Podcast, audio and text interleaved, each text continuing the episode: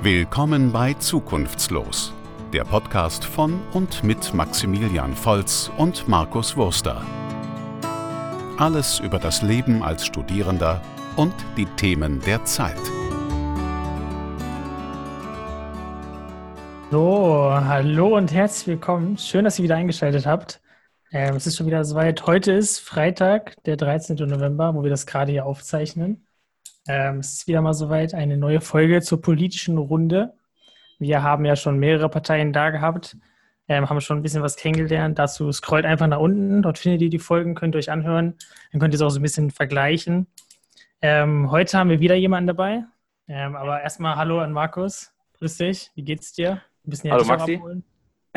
ja, äh, danke, dass du mich abholst. Äh, mir geht's sehr gut. Mir geht's sehr gut. Perfekt. Ich bin schon voller, äh, voller Spannung wie sich, äh, genau. was meine eigene Partei sozusagen hat. Stimmt, du stehst ja so ein bisschen am nächsten. Ähm, ja, ja ähm, hallo, stell dich einfach mal kurz vor. Wer bist du und äh, was machst du? Ja, hallo, ich bin Kathleen Lützgendorf. Ich bin bei den Grünen und äh, bin Stadträtin in Jena und Ortsteilbürgermeisterin vom Jena Zentrum und bin seit ungefähr ja, 2014, 2015 ähm, aktiver in der Kommunal- und Landespolitik als Referentin gewesen im Landtag, in der Fraktion. Und jetzt arbeite ich im Verbraucherschutzministerium, dort im Referat für Verbraucherschutz. Und vorher habe ich aber zehn Jahre ähm, als Sozialpädagogin gearbeitet mit Jugendlichen im ländlichen Raum, also Saale-Holstein-Kreis. Das ist im Grunde alles, was um Jena rum Richtung Kala ist und habe da sozusagen mich ehrenamtlich engagiert, auch als Elternsprecherin äh, oder in der Kita. Habe einen Verein gegründet ähm, für soziale Arbeit für äh, Menschen, die zugewandert sind und habe eben, wie gesagt, erst relativ spät, also ungefähr vor fünf Jahren, mich entschieden, noch aktiver in die Politik zu gehen ähm, ich lebe seit 1997 in Jena, hört sich lange an für euch wahrscheinlich. Aber irgendwie bleibt man halt hier hängen und ähm, gründet eine Familie, hat Kinder. Oh ja, genau, vielleicht erstmal so viel zu mir. Okay. Warum äh, bist du bei den Grünen ja. gelandet? Also warum genau die Partei? Ähm, das ist eine spannende Frage, habe ich mich auch lange, ähm, wie soll ich sagen, damit rumgeschlagen, äh, ob ich das wirklich machen soll, weil ähm, es gibt ja schon viele Menschen, die an sich politisch sind, glaube ich, oder sich interessieren oder Lösungen äh, für bestimmte Probleme vorantreiben wollen, aber dann tatsächlich sich äh, einer Partei anzuschließen oder bei einer Gruppe dabei zu sein, ähm, das braucht, glaube ich, auch noch ein paar äh, Schritte mehr drüber nachzudenken. Und die Grünen waren am Ende ähm, die Partei, wo ich gesagt habe, die stehen mir doch am nächsten und da kann ich noch am meisten erreichen. Und die Leute waren mir einfach total sympathisch. Heißt nicht, dass in anderen Parteien, demokratischen Parteien, nicht auch Leute sind, mit denen ich gut zusammenarbeiten kann. Ähm, oder ja, Dinge wuppe äh, und erreiche, aber das war einfach so in der Gesamtschau und von den Formaten ähm, das, was mich am meisten angesprochen hat. Gab es denn da irgendein spezielles Thema, was dich so besonders gecatcht hat, dass du gesagt hast, ja, ich gehe zu den Grünen?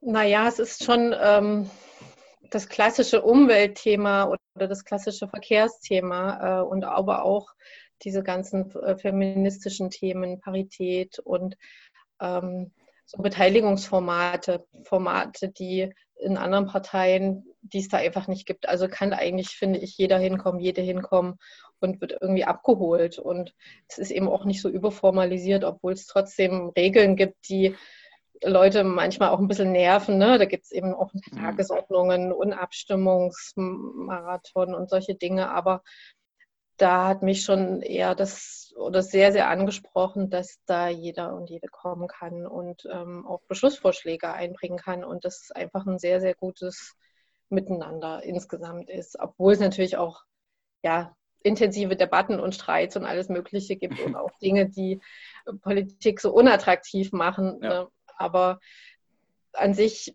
finde ich die Stimmung einfach sehr, sehr gut und ähm, auch am konsequentesten dann doch, auch wenn man den Grünen ja manchmal so ein bisschen vorwirft, ähm, dass sie dann ihre Radikalität oder ihr Engagement verlieren, wenn sie dann in der Regierung sind, kann ich erstmal nicht so bestätigen. Also wir sind schon dann die, die immer noch am Ende kämpfen und auch immer noch mal den Finger in die Wunde legen, was uns dann manchmal nicht so Freunde einbringt. Glaubst du, dieser, dieser, wie du gerade beschrieben hast, ein bisschen lockerer oder nette Umgang ist auch so ein bisschen der Grund, warum die Partei bei den jungen äh, Wählern so erfolgreich ist momentan? Ja, das kann ich mir sehr gut vorstellen, dass das ein Grund ist, ähm, warum wir da so viel Zulauf haben oder auch gewählt werden. Ne? Also die Statistiken sagen uns, wählen meistens Frauen um die 30 mit Hochschulabschluss. Ähm, und das ist natürlich für eine Stadt wie Jena, sage ich mal, ähm, da gibt es viele davon in Thüringen. also du wirst auch von Markus gewählt, also, also die Grünen.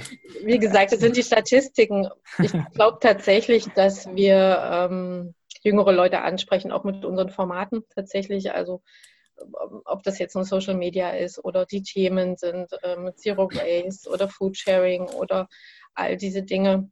Ähm, da können wir das, glaube ich, ziemlich gut besetzen.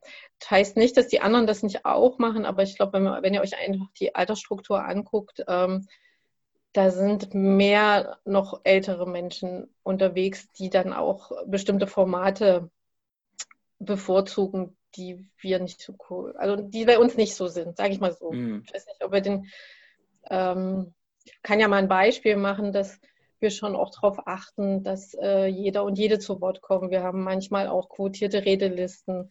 Ähm, wir mhm. sitzen eher im Kreis miteinander und machen auch andere Veranstaltungsformate, so Open Space und sowas. Und das habe ich jetzt von den anderen, sag ich mal, so klassische Parteien, wo Älteres mehr sind, nicht gehört. Da ist es dann eben eher so, dass ähm, immer dieselben reden oder ähm, eher so Vorträge sind, obwohl ich bin da selten, ich kann es nicht sagen. Ich kann nur ja, spekulieren ja. so ein bisschen, ne? dass das bei uns dadurch ein bisschen attraktiver ist, ja. Okay. Ähm, vielleicht dadurch, dass ihr so unterschiedlich seid, ist die Frage natürlich ähm, ähm, interessant. Ist, ist grüne Politik regierungsfähig? Ähm, äh, oder vor allem auf Bundesebene halt weiterhin zur Opposition verdammt, weil die Unterschiede so groß sind zu den anderen Parteien, zu den, zu den etablierten. Also die Grünen sind ja auch etabliert, aber jetzt sagen wir CDU, SPD, ähm, so in die Richtung. Hm. Also ich glaube ja, das sind wir. Ich kann jetzt vielleicht auf Thüringen-Ebene sagen, ich bin, wie gesagt, da 2014 in die Fraktion mit eingestiegen, habe dort ein halbes Jahr mit Wahlkampf gemacht und dann äh, sofort in diese Koalition. Mhm. Und das hat uns schon, sage ich mal so, gezwungen, uns auch äh, zu konzentrieren auf, wir sind jetzt in der Regierung und müssen bestimmte Dinge äh, zur Seite ähm, ordnen, nicht, nicht, nicht mehr machen, sondern ähm, du bist dann einfach in der Regierung mit den anderen und besprichst dort die meisten Sachen. Opposition ist eher nochmal was anderes. Ne? Und ähm, ich glaube, wir können das ganz gut. Manchmal ist es mir ein Tick zu viel Koalition und zu wenig Eigenständigkeit. Mhm. Aber deine Frage war ja, können wir das auf Bundesebene? Und ich bin da sehr, sehr optimistisch, weil dort wirklich erfahrene Leute sind. Und weil wir in elf Bundesländern mitregieren und dadurch auch einen riesen Fundus an Erfahrung mhm. mitbringen. Und ich glaube, es ist jetzt einfach dran, ähm, um das zu beweisen. Da wird es sicherlich ein bisschen Zeit brauchen, wenn man dann äh, Ministerien übernommen hat oder dort sozusagen wirkt. Ähm, aber ich glaube, es ist jetzt wirklich dran, das zu machen. Wenn ihr euch die Anträge und die Initiativen der Bundestagsfraktion anschaut jetzt, da muss man sagen, die machen echt eine Top-Arbeit, die sind kreativ, die ähm, machen Fachgespräche, die äh, laden Leute ein und, und, schlagen auch eine Brücke zur Wirtschaft und zur Veranstaltungsbranche jetzt ganz aktuell. Ne? Wie sollen die Innenstädte aussehen und legen auch wirklich äh, Investitionsprogramme vor da muss man natürlich sagen, die müssen sich auch nicht mit den Ministerien abstimmen. Ne? Die können das einfach machen. Aber ich traue denen das sehr zu ähm, und diesen Führungsleuten, die da gerade unterwegs sind, dass sie das gut könnten in der, also auf Bundesebene, ja. Aber das ist ja wirklich auch spannend, weil äh, es ist ja durchaus realistisch, dass quasi in der nächsten Bundestagswahl irgendwie zum Beispiel Schwarz-Grün regiert. Würdest du denn sagen, ähm, da könnt ihr auch eure wichtigen Themen, sei es Klimaschutz oder Verkehrswende, auch durchbringen? Oder ist es dann so eine Blockade, dass dann irgendwie gar nichts mehr passiert?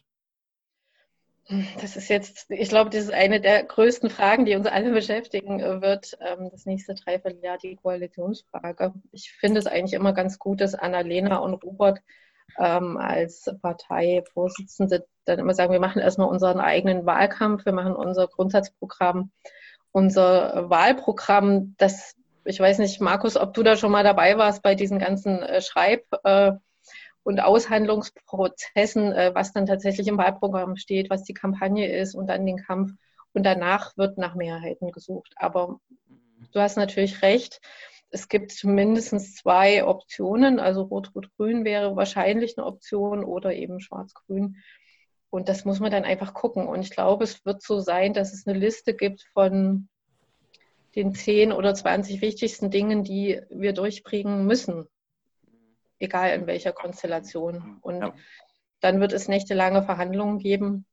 Und dann muss man dem Verhandlungsteam vertrauen und mhm. vielleicht klappt es dann oder eben nicht. Also das haben wir ja auch schon gesehen, ne? dass es dann auch abgebrochen werden kann wieder. Mhm. Was ich immer sehr spannend finde, jetzt wo man ja wirklich mittlerweile ähm, auch, auch über eine Koalition mit, der, mit der CDU offen redet, ähm, ist die Grüne einfach heute weniger rebellisch als früher. Weil ähm, wenn man sich so den, die Anfänge anguckt als Protestpartei, hätte, hätte damals äh, ähm, jemand gesagt, ja, die Grünen, die gehen in eine Koalition auf Bundesebene mit der CDU. Ich glaube, da hätten, hätten die, die, die Urgrünen, ähm, also die, die, die aus der, ähm, aus der 90er-Zeit hätten gesagt, nee, niemals, das ist, äh, das ist undenkbar. Hat sich die, haben sich die Grünen so, so gewandelt? Also ist die Grünen jetzt eigentlich äh, schon eine Partei für die, für die, für die, für die linke Mitte, sage ich mal, und weniger Protest? Ja, das ist wirklich eine spannende Frage. Und ähm, ich, äh, ich gehe noch mal einen kurzen Schritt zurück. Ich habe ja wirklich lange ähm, äh, gezögert oder lange überlegt, ob ich das wirklich aktiv mache. Und mein größ, meiner größten Interesse war tatsächlich Lösungen. Ähm, mit Leuten zusammen äh, zu erarbeiten. Und mhm. wir werden weder in, also in Jena haben wir ja ganz gute Zahlen, ne? wir haben neun Leute im Stadtrat, aber wir sind in keiner Koalition. Wir haben auch kein Dezernat, muss man so sagen. Wir sind faktisch, ähm, ja, konstruktive Opposition. In Thüringen sind wir ungefähr bei 5, 6 Prozent gefühlt. Das heißt, ähm, wir brauchen da immer Partner und auf Bundesebene werden wir auch Partnerinnen brauchen. Und das ist der Grund, warum man mit Leuten zusammen auch ne, ähm, an Lösungen arbeiten muss. Und du hast recht, es gab bestimmt Zeiten und es gibt auch immer noch Leute, die sagen, niemals mit der CDU. Ne? Und das ist ausgeprägter je nach Region oder je nach Ebene. Mhm. Und ich bin dann immer eher dafür, hart ähm, am Inhalt zu kämpfen. Egal ja. mit wem. Also interessanterweise ist es ja so, dass zum Beispiel in Thüringen das Landwirtschaftsministerium und das Tierschutzministerium in der Hand der Linken ist. Mhm. Und wir dann mit denen kämpfen. Ne? Mhm. Wenn die CDU das hätte, würden wir mit denen kämpfen. Und das würde man erstmal nicht so denken, dass man mit den Linken da manchmal ähnliche Probleme oder Themen hat wie mit der CDU. Jetzt nur so, mhm. Das ist wirklich plakativ und ich versuche ja. so zu erklären, dass es ja.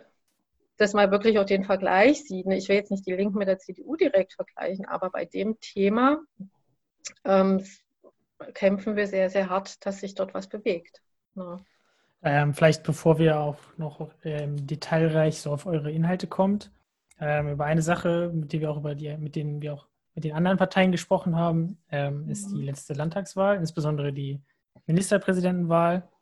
Die war ja in Thüringen ein bisschen besonders, sage ich mal. Ja. Ähm, wie würdest du das aus heutiger Sicht bewerten? Gab es auch irgendwas, was die Grünen hätten anders machen können? Oder oh. wie findest du das? Also erstmal, ich war ja äh, sehr, sehr stark involviert. Ich bin auf Platz 9 der Landesliste und war hier in Jena Direktkandidatin und habe sozusagen ähm, diesen krassen Wahlkampf mit äh, vielen, vielen Leuten ähm, gemacht. Also erst Kommunalwahlkampf, dann äh, Landtagswahlkampf und das war echt heftig. Und in Jena war das richtig gut. Also wir hatten viele super Gespräche, wir haben Zulauf gehabt, wir haben wenige Gespräche gehabt, wo Leute uns wirklich was angebrüllt haben oder blöd fanden oder so. Ganz anders ist es im ländlichen Gebiet rundherum gewesen. Ist es tatsächlich so, dass man dann auch ja. wirklich angepulvert wird beim, beim Wahlkampf? Ja, ist wirklich so. Also da hast du nun nicht nur keinen Zuspruch, sondern du kriegst wirklich hm. ähm, die ganze Palette von Abneigung irgendwie zu spüren. Ne? Und wenn du dann mit Leuten ins Gespräch kommst, dann bist du erstmal eine halbe Stunde beschäftigt, Vorurteile abzubauen. Ne? Die von äh, die Grünen sind das Unheil aller Welt und nehmen uns das Fleisch und das Auto weg. Ähm, wir wollen den ganzen Wald roden, weil dort überall Windräder hin sollen, keine Ahnung. Also du musst halt erstmal mit Vorurteilen aufräumen und dann schaffst du es vielleicht mit Leuten noch ein bisschen ins Gespräch zu kommen. Ja. Ähm, und das war in vielen Gebieten sehr, sehr schwer und deswegen war ich auch, ich war super enttäuscht von diesen 5, irgendwas Prozent. Zwischendurch lagen wir ja tatsächlich bei 4,9 und das war echt, mhm. ich konnte es echt nicht glauben. Also, ähm, aber das war so eher so ein persönliches Ding. Ne? Ich habe nie gedacht, dass wir irgendwie bei 10 sind oder bei 12, aber dass es so knapp wird, hätte ich nicht gedacht. Und das war sozusagen auch unsere Ausgangssituation, also ein bisschen Schock. Ähm, und was macht man jetzt? Ne? Es reicht nicht für Rot-Rot-Grün und das war klar. Ähm, man muss aber auf einer inhaltlichen Ebene zusammenarbeiten. Das heißt, es wurde eben ein Koalitionspapier ähm, erarbeitet.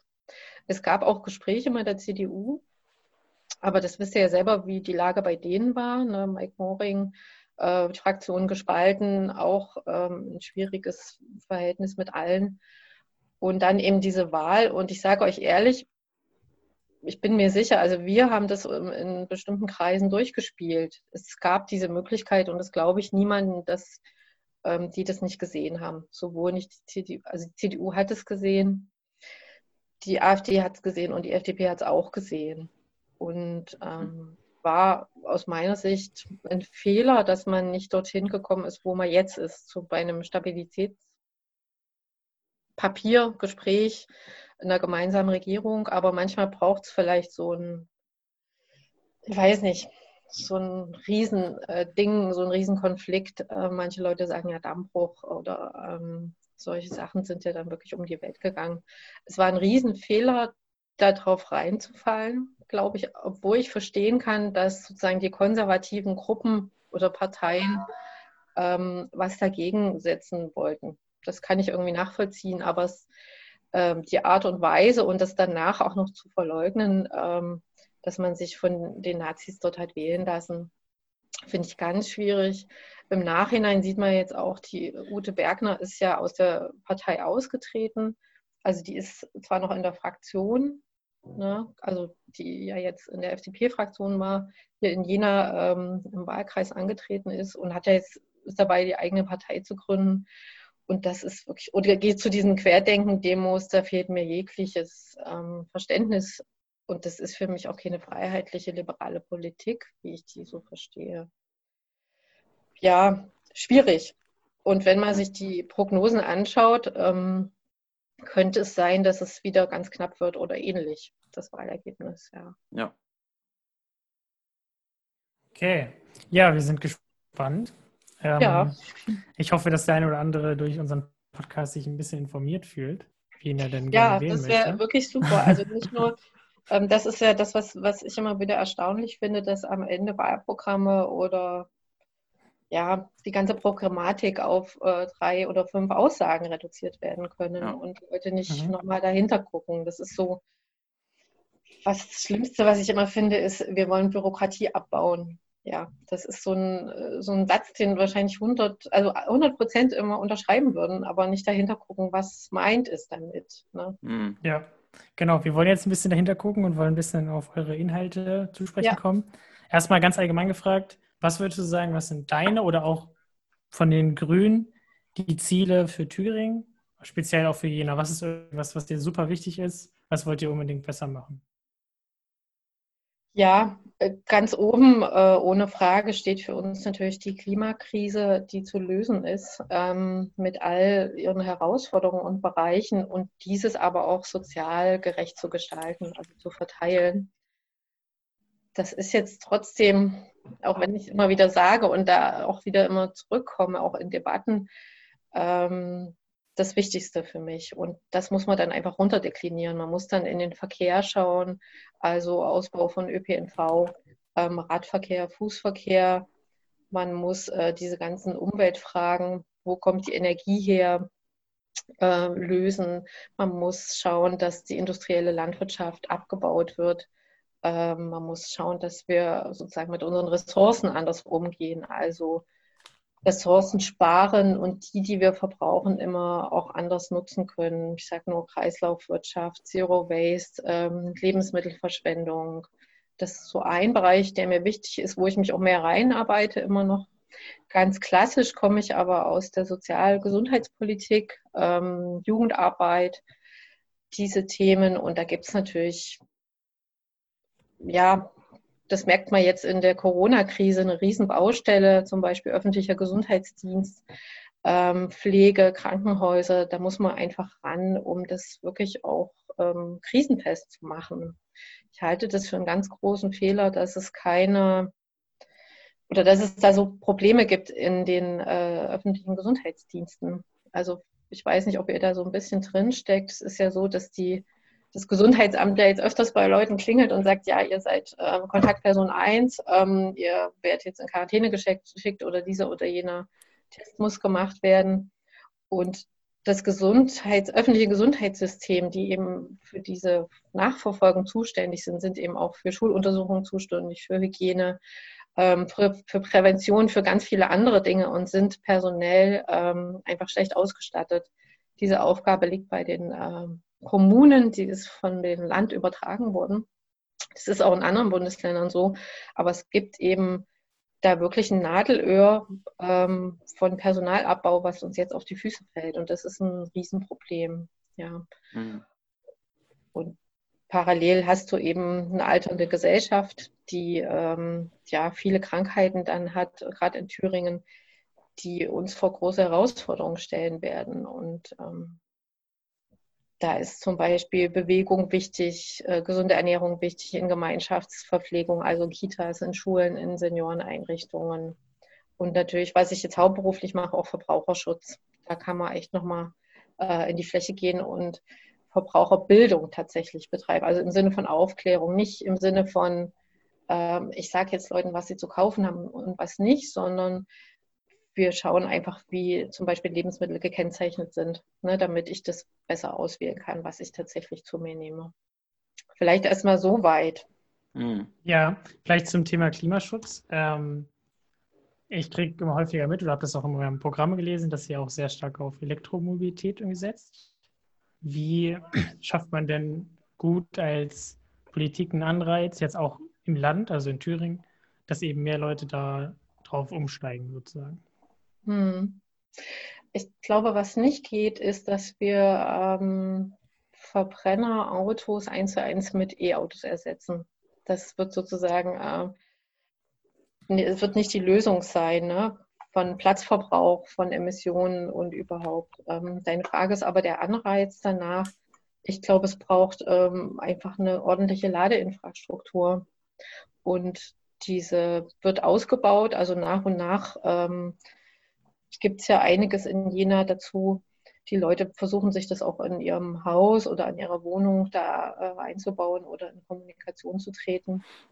Carsharing, glaube ich, ist ein ganz wichtiger äh, Baustein in diesen Geschichten. Also ich glaube, man muss wirklich davon wegkommen, dass man dann eins, zwei Autos hat als Familie, als Person, als Studierende, auch wenn das sozusagen ein Paradigmenwechsel ist. Also ich mag mhm. auch, ich hab, wir haben Fahrräder, ne, wir haben auch ein Auto, aber es ist sozusagen, der Moment wird kommen, wo man sagt, okay, brauche ich es wirklich?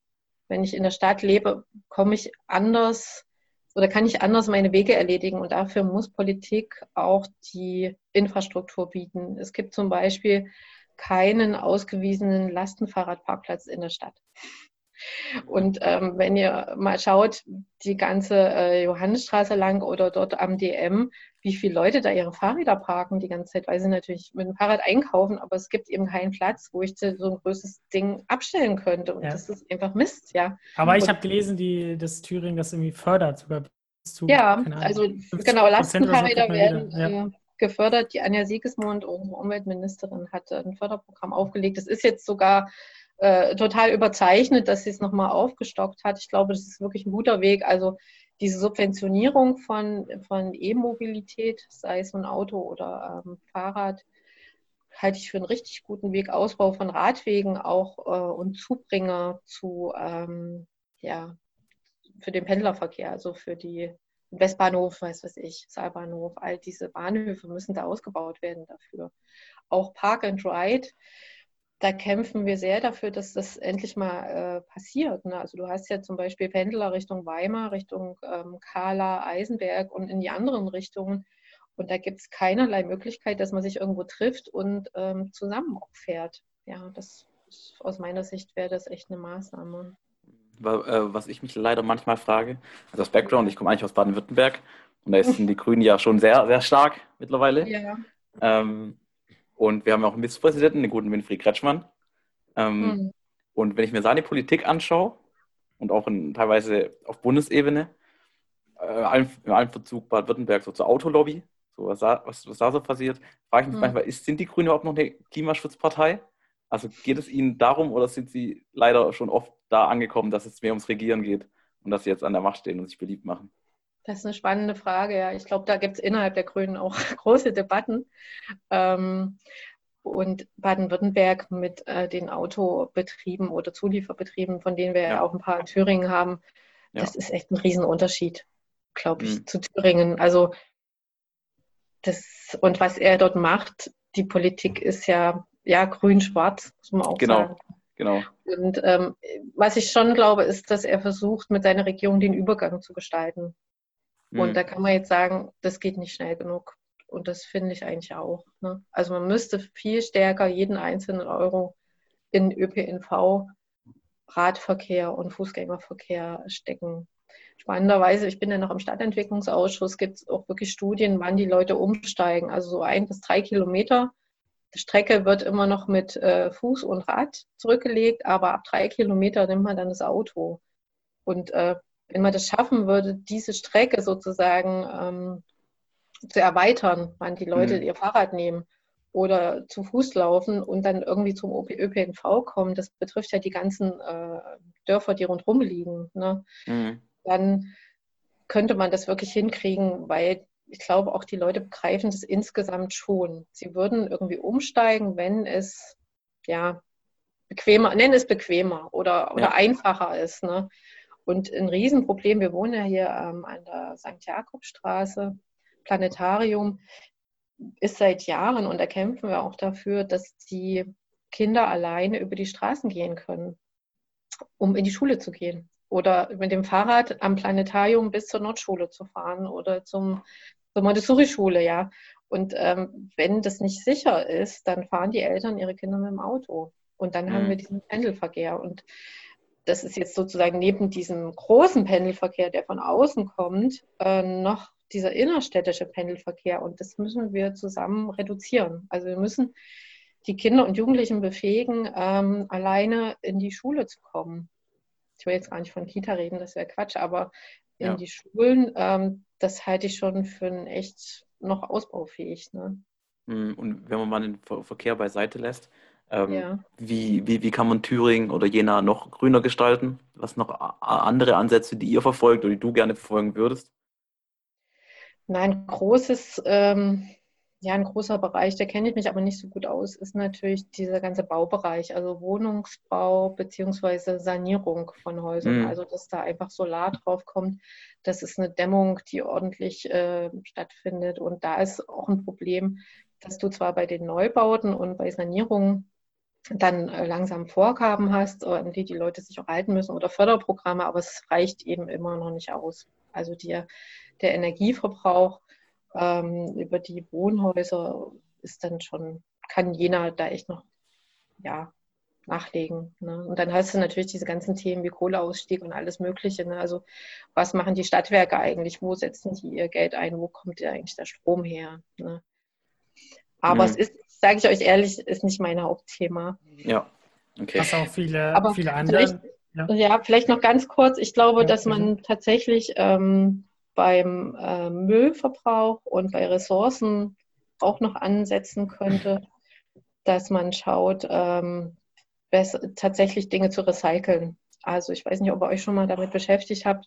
Wir werfen zwar alles in die gelbe Tonne, aber es sind ohne Ende ähm, Stoffe, die dann nochmal getrennt werden müssen und die gar nicht recycelt werden können, die dann verkauft mhm. und irgendwas werden. Das ist natürlich wieder EU-Ebene, Aber man könnte viel, viel stärker mit den Leuten auf überhaupt unverpackte ähm, Mehrwegwege gehen. Und das haben wir, wir haben einen Antrag im, im Stadtrat eingebracht im Mai, dass die Unternehmen der Stadt auf Einweg-Sachen äh, verzichten sollen und Mehrweg-Verpackungen äh, ja, auch bei Festen und Märkten äh, und eben in ihren Unternehmen umsetzen sollen. Da warten wir jetzt mhm. auch einen Vorschlag der Verwaltung, weil Unternehmen der Stadt oder Töchter der Stadt ist alles, was KIJ ist, was KSJ ist, also Schulen, Kitas zum Teil, Stadtwerke, ähm, das ist quasi alles, was die Stadt macht. Die halbe Stadt ist sozusagen, könnte dann, da könnte man Einfluss drauf nehmen, auch bei mhm. den Bäderbetrieben. Das, weiß nicht, Ostbad geht dort am Kiosk zu viert und holt euch was zu essen, was zu trinken und habt einen halben Beutel Plastikmüll. Das ist, kann man steuern und das muss eigentlich die Stadt selber auch reduzieren. Jetzt mhm. ist natürlich Corona dazwischen gekommen, wo dieses ganze ähm, To-Go, also selbst Verpackung mitbringen und reintun lassen, ein bisschen schwieriger ist, aber wir dürfen da, glaube ich, nicht, ja, nicht loslassen, müssen uns weiter engagieren. Mhm. Ähm, viele andere haben uns auch erzählt, also von anderen Parteien, dass sie äh, für einen Zertifikatehandel sind, also jetzt auf Bundesebene oder auch auf europäischer Ebene. Was halten ja. die Grünen vom Zertifikatehandel? Wäre das eine Lösung? Ich glaube schon, dass das auch mit bei uns äh, auf der Agenda steht, ja. Mhm. Dafür. Ich weiß, aber ich, da stecke ich nicht genau drin. Mhm welche okay. Zahlen da auch gehandelt werden. Ich glaube, da gab es nochmal einen Kompromiss im Bundesrat oder in so einer Vermittlungs, äh, im Vermittlungsausschuss. Ne? Ähm, ja, klassischer Kompromiss, glaube ich, der nicht ausreichen wird. Aber es könnte eine Methode sein, die, die ausprobiert werden muss, ja. Ja, okay. Und zum ich glaube, das ist Thema diese Marktfrage, ne, die ja. ihr mit der Frau Teufel besprochen hattet. Genau. Hm, da habe ich gedacht, das kann ja nicht das Einzige sein, auf keinen Fall. Ja, mm. das mm. war mir dann wirklich zu wenig. Also wenn es ja. so einfach ja. wäre, ja. dann hätten wir es schon längst gemacht. Also ja. Okay. Ähm, genau noch zum Thema Energie. Ähm, also ich glaube in Thüringen, ich weiß jetzt nicht genau, wie viel Prozent dort erneuerbare Energien sind, aber wie kann man das irgendwie noch, noch ausbauen? Also Du hast ja auch gerade schon Windräder angesprochen. Mhm. Wie macht man das? Wo baut man die Windräder hin, dass irgendwie kein Wald abgeholzt werden muss? Ja, das ist auch echt super kompliziert mit diesen ganzen Planungsgebieten, ähm, wer darüber entscheiden darf, dass ja. die ausgewiesen werden. Ähm, ich glaube, im Moment ist der aktuelle Stand, dass wir sagen, ähm, wir wollen den Windkraftausbau sehr wohl ähm, anschieben oder da noch was bauen.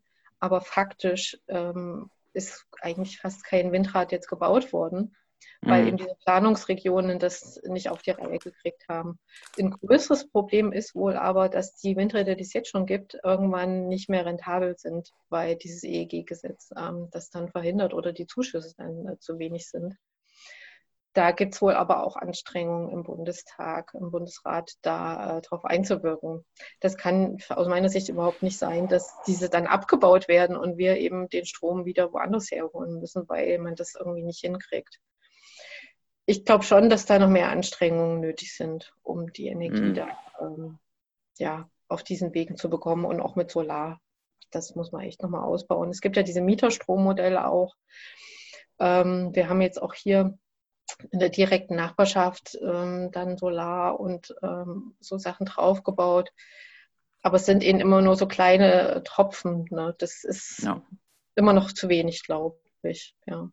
Aber ja. ich kann es euch nicht, ich glaube, es ist wirklich, es dauert einfach alles viel zu lange, so, um wirklich auch was sofort zu merken. Ne? Und ähm, da sind tatsächlich, bin ich ein bisschen ungeduldig tatsächlich, aber das ist nicht, ähm, ich kann euch jetzt nicht sagen, äh, oder ich kann euch sagen, das EEG-Gesetz ist der Schlüssel, das glaube ich schon. Es sind Förderprogramme, sind der Schlüssel und eben auch das zu fördern, dass Leute, die eine Wohnung gemietet haben oder dass einzelne Wohnungen, einzelne Dächer viel, viel stärker da auch in Frage kommen, für Solar zum mhm. Beispiel. Mhm. Ähm, äh, vielleicht, vielleicht so als, als kleiner Übergang, wir haben ja gerade schon über den Zertifikatehandel gesprochen. Und wenn es um Handel geht, ist immer so der große Kritikpunkt, den viele Leute bei den Grünen sehen. Ähm, klar, die Grünen, die Grünen sind eine Klimaschutzpartei und die wollen bestimmt auch viele gute Dinge, wo auch viele Leute sagen würden, ja klar, sind wir dabei. Aber sobald es so ein bisschen um das Thema Wirtschaft geht, sehen viele Leute, vor allem in konservativen Kreisen, die Grünen so ein bisschen als Feind an. So ein mhm. Feindbild. Da stellt sich natürlich die Frage, lässt sich Klimaverträglichkeit mit Kapitalismus und Wirtschaftswachstum in Einklang bringen? Oder sind, steht es so konträr, dass ähm, das sich nicht zusammenbringen lässt? Also ich glaube, das ist so eins dieser Riesenvorurteile tatsächlich, ähm, die man so vor ja. sich herträgt. Ne? Also die CDU ist für die Wirtschaft und die SPD ist für die, für die Arbeitnehmer. Ich glaube, Reinhard Gräber hat da mal so ein ganz tolles Lied gemacht.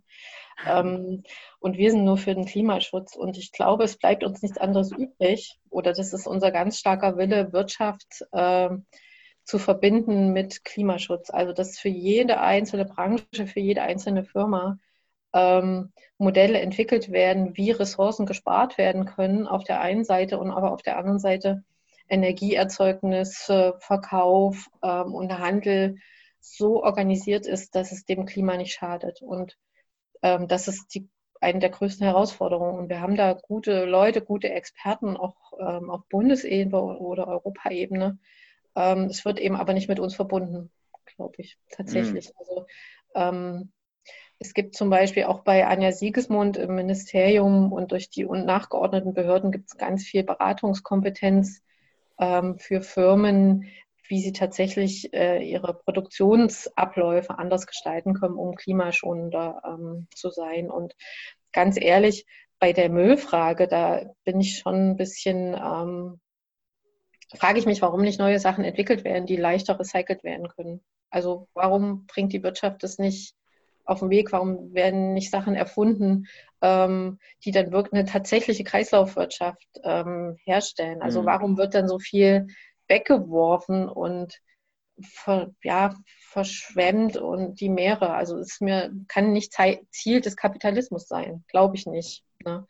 Also vielleicht Ziel von, wir verkaufen viel Öl und verkaufen viel Plastik, aber das das muss äh, im Einklang anders geregelt werden. Und da bin ich schon dafür, dass man sagt, liebe Wirtschaft, äh, mit Förderprogrammen, mit Zuschüssen, mit allem Möglichen, denkt euch was anderes aus. Entwickelt andere Formate für ein ressourcenschonenderes ähm, ja, Handeln.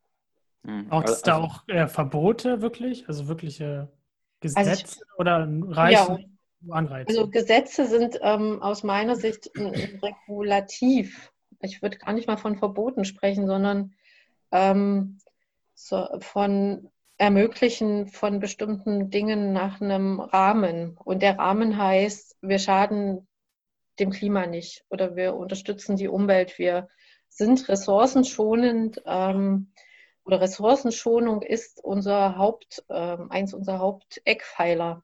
Und dann sollen die Branchen das entwickeln mit uns allen. Also das ist, ich bin wirklich dagegen zu sagen, dieses oder jenes ähm, äh, darf es auf keinen Fall mehr geben, ähm, einem, also für immer und ewig. Ne? Ich bin schon dafür zu sagen, liebe Leute, lasst uns Alternativen entwickeln zuallererst.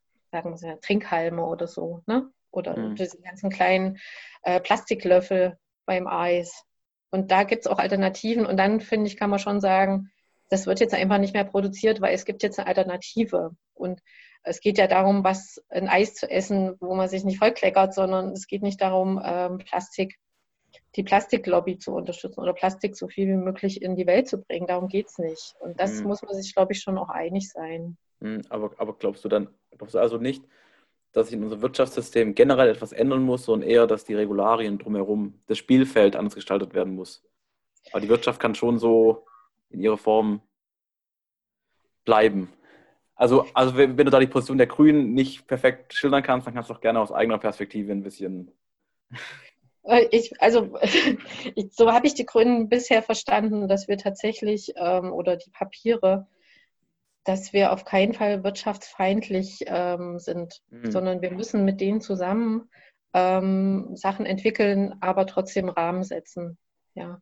Und das mhm. kann schon sein, dass es dann ein, nenn es Gesetz, ähm, gibt, was bestimmte Dinge einfach nicht mehr erlaubt. Ja. Ähm, Kreislaufwirtschaftsgesetz ist jetzt ein Riesenthema auch auf EU-Ebene.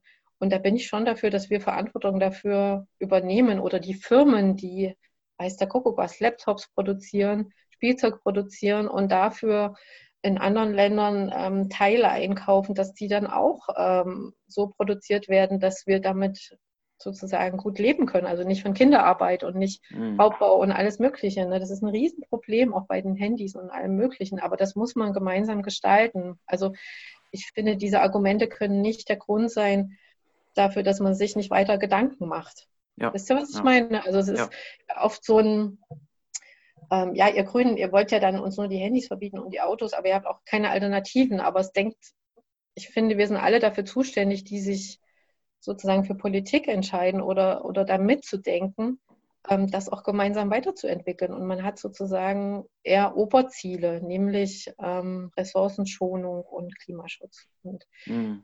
da hoffe ich eigentlich tatsächlich, dass die Wirtschaft, sagen wir es mal, die große Wirtschaft, ne, das ist ja auch so ein Begriff, also es gibt ja ich mache ja ganz viel in der Sozialwirtschaft. Ne? Das ist ein Riesenmarkt in Thüringen. Ne? Mhm. Und mit denen entwickeln wir auch Dinge, Digitalisierung ähm, und so und ähm, Teilhabe. Ne? Das ist ein Riesenthema. Ähm, und das mhm. machen wir gerne mit denen zusammen. Oder es gibt die Lebensmittelwirtschaft, ist einer der größten, Thüringen ist der, einer der größten Produzenten ähm, an Lebensmittel produzieren. Und ich glaube schon, dass wir mit denen gerne ins Gespräch kommen würden. Mhm. Du, du hast ja schon Thüringen ähm, schon angesprochen. Vielleicht noch eine letzte Wirtschaftsfrage, vor allem der Landtagswahl. Ich glaube, was, was in Thüringen sehr präsent ist, ist diese große Kluft zwischen Stadt und Land, ja. was, was Wirtschaft angeht und was die Wirtschaftskraft angeht und was das Potenzial angeht. Ähm, äh, was sollte hier getan werden aus grünen Sicht? Also wie kann man da helfen, dass, dass diese Unterschiede ausgeglichen werden? Also ich glaube, dass es nicht gelingen wird, ähm, alle Unterschiede auszugleichen. Ja, es gibt sozusagen Städte, es gibt größere Städte wie Jena, Weimar, Erfurt, auch genau. Gera genau. oder Eisenach oder Gotha. Ähm, aber es gibt eben diesen klassischen ländlichen Raum und da ist die Struktur einfach anders. Aber die Arbeitsplätze sind ja überwiegend ähm, in, oder im Umland von Städten, muss man ja wirklich sagen. Ja. Ne? Die Leute arbeiten ja nicht in ihrem Dorf. Ne?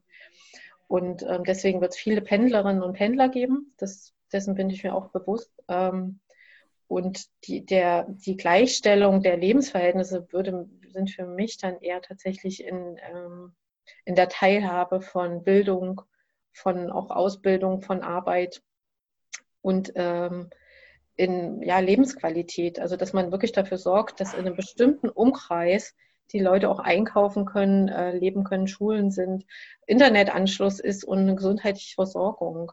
Mhm. Was ich machen würde, ist, glaube ich, viel stärker in Regionen denken. Also dieses, diese Kleinstaaterei aufheben oder viel mehr Anreize schaffen zur Zusammenarbeit. Ich will es jetzt gar nicht Gebietsreform nennen, weil dieses, ähm, dieses Wort ist verbrannt, die ganze Reform ist total ähm, schief gelaufen. Aber man muss doch mal ehrlich sein, der Saale-Holstein-Kreis und Weimarer Land, wenn man sich jetzt die jungen Leute anguckt, die sind auch in den Dörfern aktiv, aber das eigentliche Leben findet doch dann viel in Jena statt. Ne? Und dann muss man einfach gucken, ähm, wie man mit denen gemeinsam hier Dinge gestalten kann und auch Möglichkeiten bietet. Aber es fahren auch viele wieder raus, dann ab einem bestimmten Alter äh, in den, ins Umland und ziehen dorthin, weil sie es toller finden, ihre Kinder dort ähm, aufwachsen zu sehen. Und ähm, da einfach die Kommunikation zu verbessern, wäre ein Weg. Ich meine, das ist ja nicht, Thüringen ist ja nicht wie, was weiß ich, das australische Outback oder so, das ist es ja überhaupt nicht. Das ist, ja. du kommst ja trotzdem in kürzester Zeit äh, in alle, an alle wichtigen Dinge dran und das müssen wir auch gewährleisten. Das glaube ich mhm. schon. Und ja, vielleicht noch die Grünen, habe ich ja vorhin schon mal erzählt, wir haben dort auch Leute, die in Kreistagen sind oder im Gemeinderat und so, aber die Vorurteile gegen uns sind da schon sehr, sehr groß. Und mhm. das ist echt nicht einfach, da auch diese Themen ähm, zu spielen oder, oder präsent zu sein, ne? glaube ich. Ähm, ich glaube, was auch ein wichtiges Thema ist, ist so die Wohnraumsituation, gerade ja. in Jena.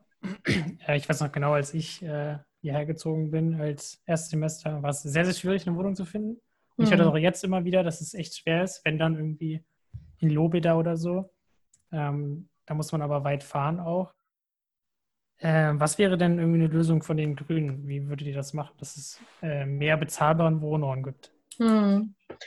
Also was ich wirklich richtig gut finde, ist diese Mietpreisbremse. Ich finde das super, dass die, ähm, das Studierendenwerk ähm, in Größenordnungen Zimmer und Wohnungen ähm, vorhält und sich darum kümmert. Und dann haben wir noch die Wohnungsgenossenschaften. Und da gibt es ja nicht nur Jena Wohnen, sondern auch BGK Zeiss. Ähm, dann haben wir die Heimstättengesellschaft und alle möglichen, also in Größenordnungen, ne? neben diesen privaten natürlich. Du hast recht, es gibt ein, der Preis ist sehr, sehr hoch und man muss auch ein bisschen suchen. Und was tatsächlich fehlt, ist aber, sind große Wohnungen für Familien mit mehreren Kindern oder so vier, fünf Raumwohnungen, wo man dann auch noch sagt, okay, man braucht vielleicht noch ein Arbeitszimmer oder so. Das ist tatsächlich, da gibt es einen Bedarf. Und was Jena Wohnen macht, ist ja, äh, die bauen so kleine Wohnungen um und legen die zusammen. Und das finde ich super. Also da auch zu sagen, wir passen uns den Bedarf an. Ne? Es gibt ähm, nicht mehr diesen Bedarf nach Einraumwohnungen oder, oder 63 Quadratmeter ähm, Dreiraumwohnungen, wo man, wo die Kinder dann zusammen im, im Doppelstockbett äh, aufgewachsen sind. Das ist es einfach nicht mehr. Und deswegen bauen die das. Es wird auf dem Eichplatz werden unglaublich viele Wohnungen gebaut, auch in Lobeda, dann an der Karl-Liebknecht-Straße in Nord hinten. Das heißt, wir bauen sozusagen in die Fläche und wir bauen in die Höhe. Und mit der Mietpreisbremse zusammen kann das, glaube ich, gelingen, das zumindest zu halten. Ich glaube, sinken wird es wahrscheinlich nicht. Aber ich habe das Gefühl, dass es nicht mehr so ganz so akut ist. Ähm, bei der Suche. Also man sucht eine Weile, ne, wenn man dann ein Zimmer will, gerade auch wenn die Semester äh, anfangen. Aber ich weiß nicht, da müsst ihr, glaube ich, eher sagen, ob, das, ob sich irgendwas verbessert hat. Also ich habe jetzt eher, mein Sohn hat eine Wohnung gesucht, der hat ja zwei Monate gesucht, ne? die haben dann was gefunden. Also es ist, ja. ist nichts gibt. Aber du hast natürlich recht, die wenigsten wollen erstmal nach Lobeda oder Winseler ziehen, sondern eher im Stadtzentrum äh, direkt ja. an der Saale wohnen, ähm, aber trotzdem ein bisschen ruhig und, und weiß nicht, 200 Euro bezahlen und das ja. Hast du halt dann eher in Gera, muss man wirklich sagen, oder in, in Apolda oder in Kala und das ist aus meiner Sicht auch noch ein Teil der Lösung, dass man viel stärker mit dem Umland auch zusammenarbeitet und so dann auch eine Bindung schafft zu der Region. Mhm. Das Problem ist ja vielleicht auch so ein bisschen dieses Bezahlbare. Also, mhm. was nicht als äh, gut äh, gebildeter Student, sage ich mal, mit einer Familie, die ein bisschen Geld hat, kann man sich das vielleicht noch leisten. Aber da gibt es ja auch einfach andere Situationen, wo das halt ja. nicht so einfach möglich ist. Ähm, also was, ich weiß nicht, bist seid ihr irgendwie dafür, die Jena Wohnen mehr auszuweiten, dass es wieder mehr in, in öffentliche Hand kommt, mehr, mehr private Wohnungen? Also wie kann man da irgendwie noch was dran ändern? Also Jena Wohnen ist ja sozusagen die kommunale ähm, mhm. Genossenschaft, ja. das gehört ja uns als Stadt sozusagen oder uns gemeinsam. Ähm, und es gibt durchaus spannend, da hast du recht. Es gibt auch Wohnungen, wo du fünf oder sechs Euro nur bezahlst pro Quadratmeter. Also, aber die sind eben nicht in der exklusiven Lage. Und, ja. Ähm, Klar. Was ich schon als Problem sehe, ähm, da hast du vollkommen recht, ähm, wenn ich sozusagen nur einen Alleinverdienerhaushalt habe ne, und ähm, mehrere Kinder oder wirklich in eine Schieflage gerate und dann äh, diesen teuren Mieten nicht bezahlen kann oder aus irgendwelchen anderen Gründen das nicht bezahlen kann. Was ich noch spannend fand, ist der Gedanke eines Wohnungstauschs. Also es gibt ja oft ähm, Menschen, zum Beispiel in Nord ist es so, die wirklich älter sind und in einer Drei- oder Vierraumwohnung alleine wohnen und ähm, aber nicht ausziehen wollen aus ganz vielen verschiedenen Gründen, ne, weil sie sich daran gewöhnt haben, weil sie die Wege kennen, die Nachbarn. Ähm, aber da wäre es vielleicht auch ganz gut, wenn man sagt, okay, ihr zieht in eine kleinere Wohnung und dafür zieht eben eine Familie ein in ein Haus, was bezahlbarer ist. Ne? Mhm. Ähm, das kann man machen. Man kann auch das nochmal mitnehmen, äh, nehme ich gerne auf, äh, dass man über Jena Wohnen und die anderen Genossenschaften und die Mietpreisbremse noch stärker darauf einwirkt. Aber was willst ja. du denn anderes machen als Wohnungen bauen? Ja. Die Genossenschaften sozusagen behalten. Also ich bin total dagegen, das zu verkaufen irgendwie. Ne? und äh, Wohngeld und Studierendenwerk. Also das sind schon die Instrumente, ja. die wir schon haben und die könnten wir höchstens noch hochschrauben. Ja. Würde zum Beispiel enteignen. Was hältst du davon? Das ist ein ganz, ganz schlimmes Wort, finde ich. Ähm, Gerade auch in Bezug auf sozusagen DDR-Historie, ja. ähm, mhm. Leuten Dinge wegzunehmen. Was ich aber interessant finde tatsächlich ist ähm, den Rückkauf von Wohnungen ähm, durch Kommune, von äh, Fonds zum Beispiel. Mhm. Also in, ins Gespräch zu kommen und mit denen und es wieder zurückzunehmen und dann äh, zu steuern. Also auch zu sagen, es gibt dann eben einen bestimmten Mietpreis und dann ist aber eben der Standard auch so und so oder die Ausschüttung erfolgt dann über, also dann kriegen die eben weniger, ne, die Anteilseigner. Mhm. Und das ist ja das Problem an dieser ganzen Mietpreisspekulation, dass Leute, die Geld übrig haben, äh, das in, zum Teil in Wohnungseigentum stecken und dadurch natürlich äh, ja, ihr Geld vermehren wollen. Da geht es nicht um ja. Wohnraum äh, schaffen, also in bestimmten Größenordnungen. Das finde ich, kann man darüber nachdenken, wie man das begrenzt tatsächlich. Ja. Aber das aber, ist nicht das Thema in Jena tatsächlich. Ja, nicht. aber ich, mu ich muss auch jedes Mal, wenn Maxi das, äh, zu dem Thema kommen, wo jedes Mal sagen, ich finde es hier in Jena nicht so schlimm.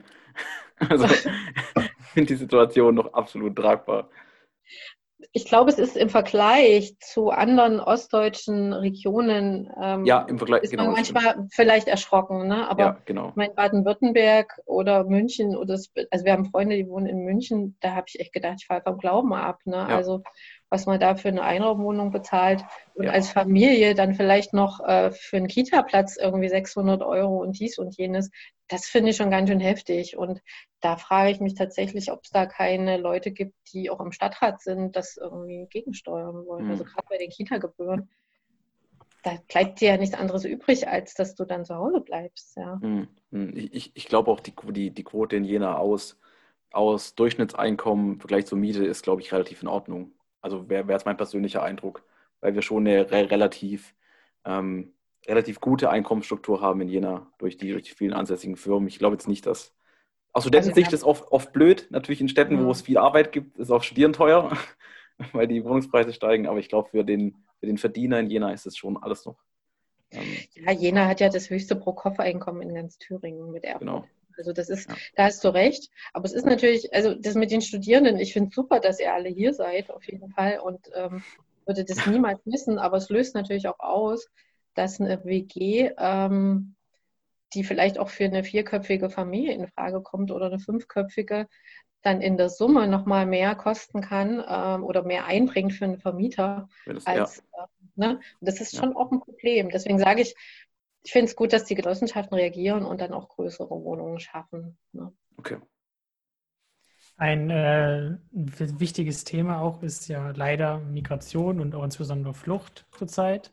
Hm. Ähm, die, das, das schlimme Ereignis auf Moria mit dem, mit dem Feuer ist jetzt schon ein bisschen her, aber ist ja irgendwie nicht weniger schlimm gerade das Thema. Die Zustände sind irgendwie noch genauso dort. Ähm, ja, wie, was würdest du sagen? Reichen da die Hilfsaktionen der Bundesregierung aus? Muss man da noch mehr tun? Wie sollen wir mit der Situation umgehen? Hm.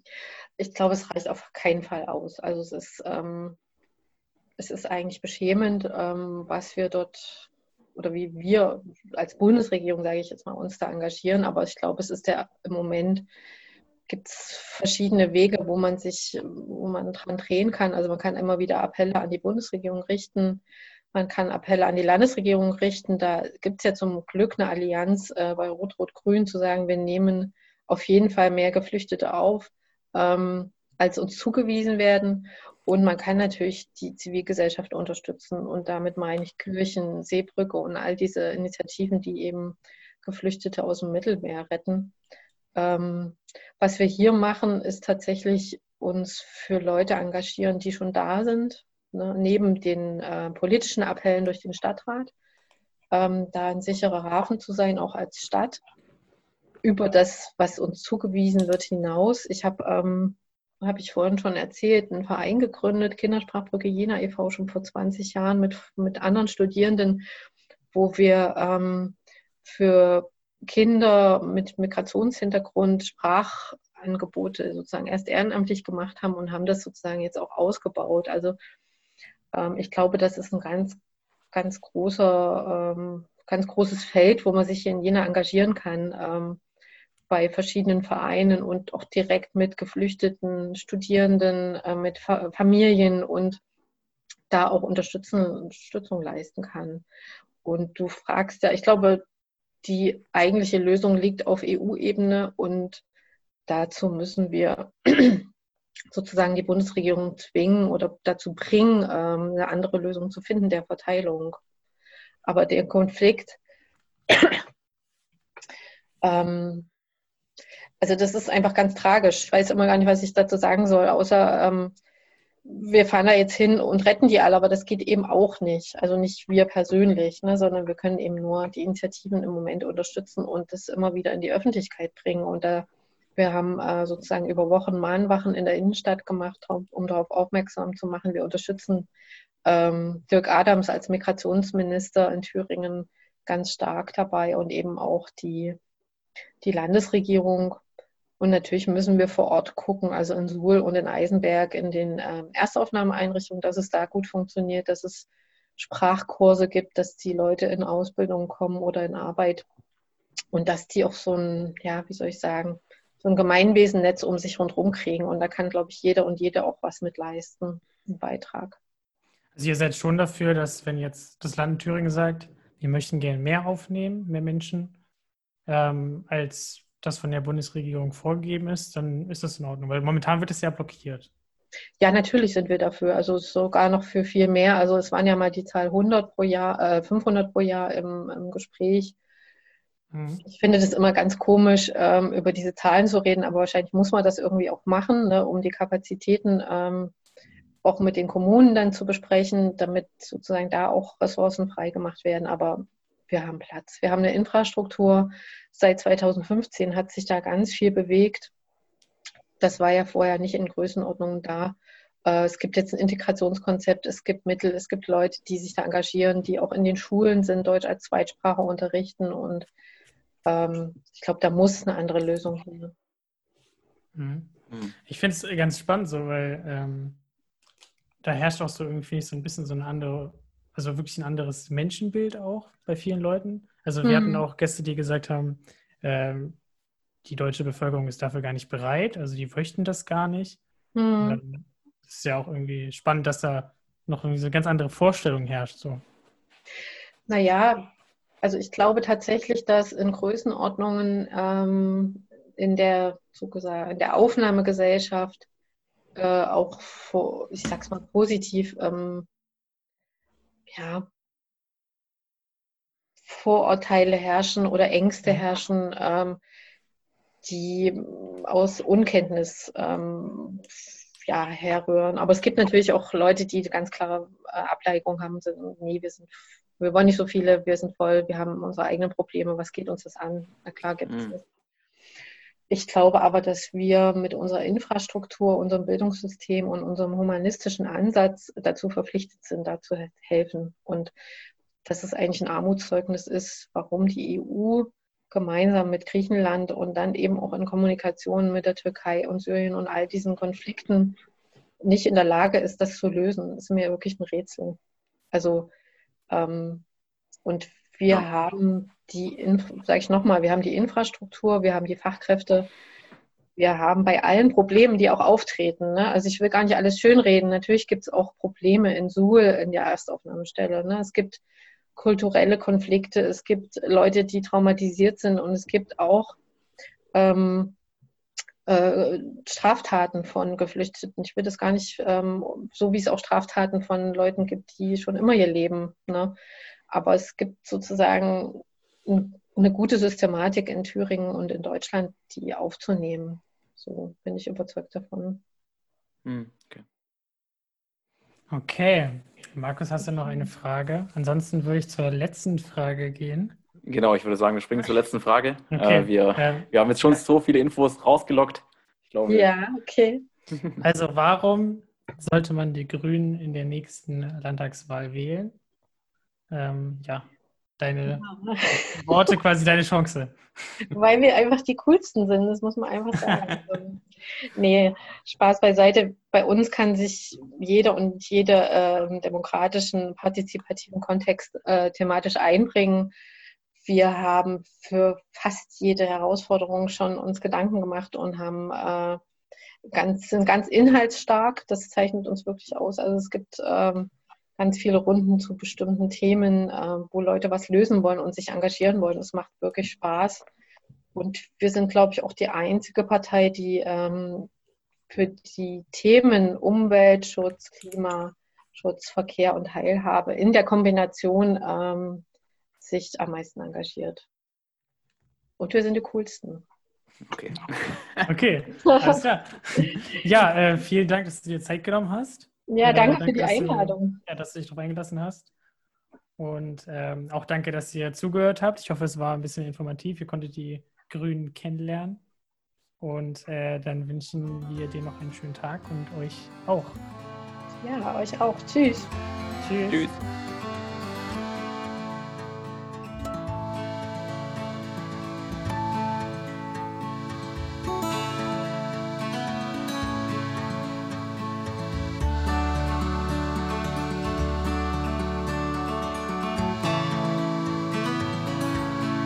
Das war Zukunftslos, der Podcast mit Zukunft. Jede Woche neu und überall dort, wo es Podcasts gibt.